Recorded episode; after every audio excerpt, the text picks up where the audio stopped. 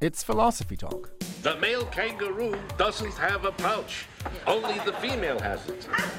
So the male has pouch envy.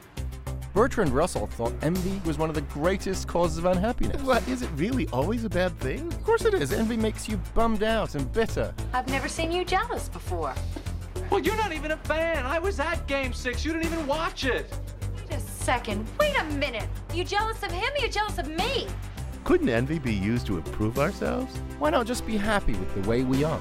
Aren't some people worthy of envy and emulation? I don't understand. Before you were jealous of me. Now you're jealous of him? I'm jealous of everybody. Isn't it rational to want to be better than you are? Our guest is Sara Protasi from the University of Puget Sound. Envy, vice, or virtue? I envy your reflexes, Captain. I envy your strength of will.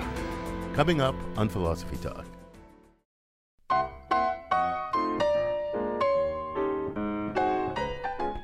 Is envy always a vice? Or can it sometimes be a virtue? Can envy ever be good for us? Welcome to Philosophy Talk, the program that questions everything. Except your intelligence. I'm Ken Taylor. And I'm Josh Landy. We're here at the studios of KALW San Francisco. Continuing conversations that begin at Philosopher's Corner on the Stanford campus, where I teach philosophy and Josh directs the Philosophy and Literature Initiative. Today we're thinking about envy and asking whether it's a vice or a virtue. Oh, Josh, that's easy. It's definitely a vice. There's no question about it. What makes you so sure, Ken? Well, come on. Think about it. Envy's a recipe for a miserable life. What's that old line? Uh, never compare yourself with others. You may become vain or bitter. Well, but if you don't compare yourself with others, you, you'll never know who you are. I mean, a huge part of identity is comparative. Let, let's say you think of yourself as tall. Well, I mean, all that really means is that you're taller than average. So it's the whole idea of living without comparisons.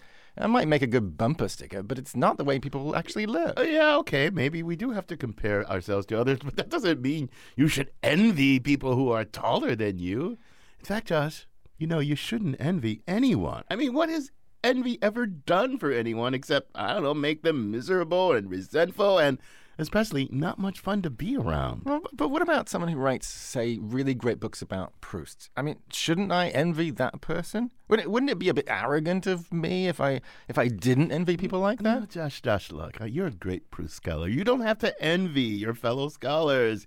You'll be much happier if you don't. And and besides, not envying them will stop you from going, you know, all Tonya Harding on them, Josh. I'm not talking about breaking anybody's kneecaps. well, yeah, that's a relief, Josh. Look, all I'm saying is there's nothing wrong with a bit of healthy rivalry. I, I mean, if I envy my Proust scholar, then I'm going to have a little bit of a bad feeling, you know, and that bad feeling is going to motivate me. It's, it's going to make me want to write better stuff, just like she does. And if you succeed, you know what's going to happen? She's going to envy you. Then the two of you are going to end up like enemies when you could have easily been friends instead. Josh, come on, lose the envy. That it doesn't follow, Ken. I, I mean, imagine if you and I played tennis every week. You oh, know, oh, we, you'd win. well, well, thank you. but you know, whether or not I'd win, we'd, we'd probably develop a, a rivalry. But but it would be a healthy rivalry, and that rivalry would make both of us raise our game. We'd each get better. We'd both get fit. We'd stay friends. What's not to like? Oh, Josh, that's that's an easy case because in your case, both people can get what they want. They want to just be better. But suppose you're like competing for a killer job, a job that you die for, and you can't both have it. You can't just have, you know, like in tennis, a friendly rivalry and raise your game and shake hands at the net and all that stuff. It's all going to end in tears for at least one of you if you're in this attitude of envy. So what? You think one of the people is going to try to sabotage the other, like sending anonymous letters to the hiring committee? Well, just they just might do that. They just might be driven to do that, and that's precisely why envy is regarded as one of the seven deadly sins. I think it's the worst of the deadly sins. I just think you have a low estimation of humanity, Ken. I, you know, what about all the healthy cases? Not just tennis, but but art or, or, or moral goodness or, or even philosophy. I mean, these are all cases where envy can motivate us to try to be better. Or more likely to motivate you to try and tear the other person down. I know you're better than that, Ken. Oh, that's what you think, Josh. Oh, oh man, I got to watch out for you. and, and anyway, Josh, anyway, envy's bad for the planet. What? Well, you you suppose you envy your neighbor like his hot new car or something. So out of envy, you get a new car too. But Josh, you don't need that car. It's just consumerism on overdrive, driven by your envy. So thanks to your envy, there go the ice caps. Geez, Ken, that escalated quickly. I I don't know about that. All I'm saying is, I still think there's a good kind of envy. I mean, especially the kind where you envy each other's qualities, not not their cars, not their possessions, but their qualities. Uh, uh, Take me. I envy you, Ken. I envy your your brilliance, your wit, your quick thinking on the radio. Oh, Josh, thanks. But I, I, I- I, I know what you're doing. You're just trying to flatter me so that I let you win this argument. That's all you're doing. Is it working? no comment. But look, let's see what our roving philosophical reporter, Holly J. McDede, has to say. We sent her to explore the upsides and the downsides of envy. She files this report. In some Christian teachings, envy is considered one of the deadly sins to overcome. If you want a beginner's guide, grab some popcorn, turn off the lights, and put on a History Channel documentary called Seven Deadly Sins. Envy spreads her poison throughout her victim's blood, bones, and brain. As the film explains, envy is different than jealousy. Envy is wanting something you don't have that someone else does. The gods of Olympus despise envy. And today, envy is the one deadly sin that even sinners don't like to mention.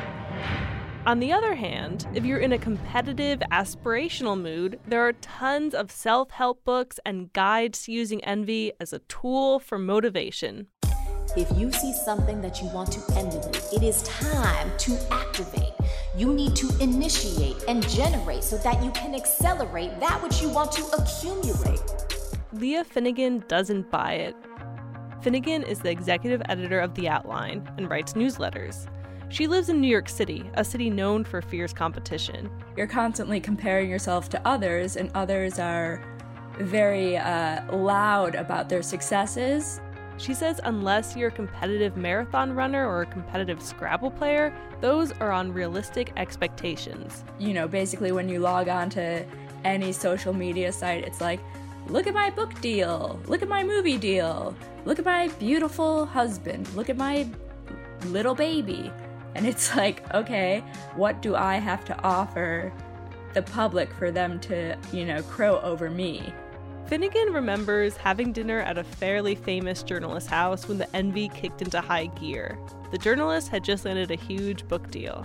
Around the time she got the deal, she found out she was pregnant and she was extolling the virtues of having everything, you know, you can do it all and you can do it all at once. She was basically kind of like provoking us to be envious of all her successes. So Finnegan left that dinner, feeling envious of the journalist and bad about herself. Jerry Parrott, a psychology professor at Georgetown University, studies that kind of envy benign, mundane envy, the kind that creeps into everyday life. It's so common, I think people don't notice it. Parrott says there's harmless envy that most of us feel and then forget about. Then there's malicious envy that turns dangerous when the envious person imagines an extreme unfairness. They don't want to admit that the other person has successfully outcompeted them or has talent that the envious person lacks or anything like that. And so there's this tendency to construe the situation as being unjust. This, at its worst, can lead to the sort of envy we hear about in the news or on Lifetime TV. Like, say a person envies their rich husband, feels like he doesn't deserve all that wealth because he's a moron, and kills him. You can justify all kinds of nastiness on the grounds that you're aiding the cause of justice. Parrott's advice for the envious among us is similar to the self help videos on the subject. He says use the envy as a reason to improve. Maybe even befriend the person you're envious of. Or take a step back and remember what you have to offer. Unless there truly is some kind of unfairness, Parrott says that's probably not envy. It's more like righteous indignation, which isn't even a deadly sin. Seven, seven, seven deadly sins. Leah Finnegan, though, finds comfort in another theory. While researching envy, she discovered psychoanalyst Melanie Klein. It's kind of complicated, but basically, Klein says that babies become envious of breasts because they contain so much milk they can't have. I felt like it was kind of an abdication of feeling bad about envy because you don't have control over your envy because it's something that, you know, maybe your mom up for you. If you look at it like that, envy is something instilled in us before we even have control over it. So maybe we should just feel okay and normal about feeling it. And besides, like some philosophers say, when resentment is justified, then it's just righteous indignation. For Philosophy Talk, I'm Holly J. McDede. Want to hear more? You can find the complete episode on iTunes Music. Thank you for listening. Thank you for thinking. And thank you for supporting Philosophy Talk. On Sunday, February 17th, Philosophy Talk returns to the Marsh Theater in San Francisco for two new live recordings Neuroengineering Beyond the Five Senses with neuroscientist David Eagleman, Authority and Resistance with political scientist James Martel. Tickets for either show are available at philosophytalk.org. That's Sunday, February 17th. Philosophy Talk live at the Marsh.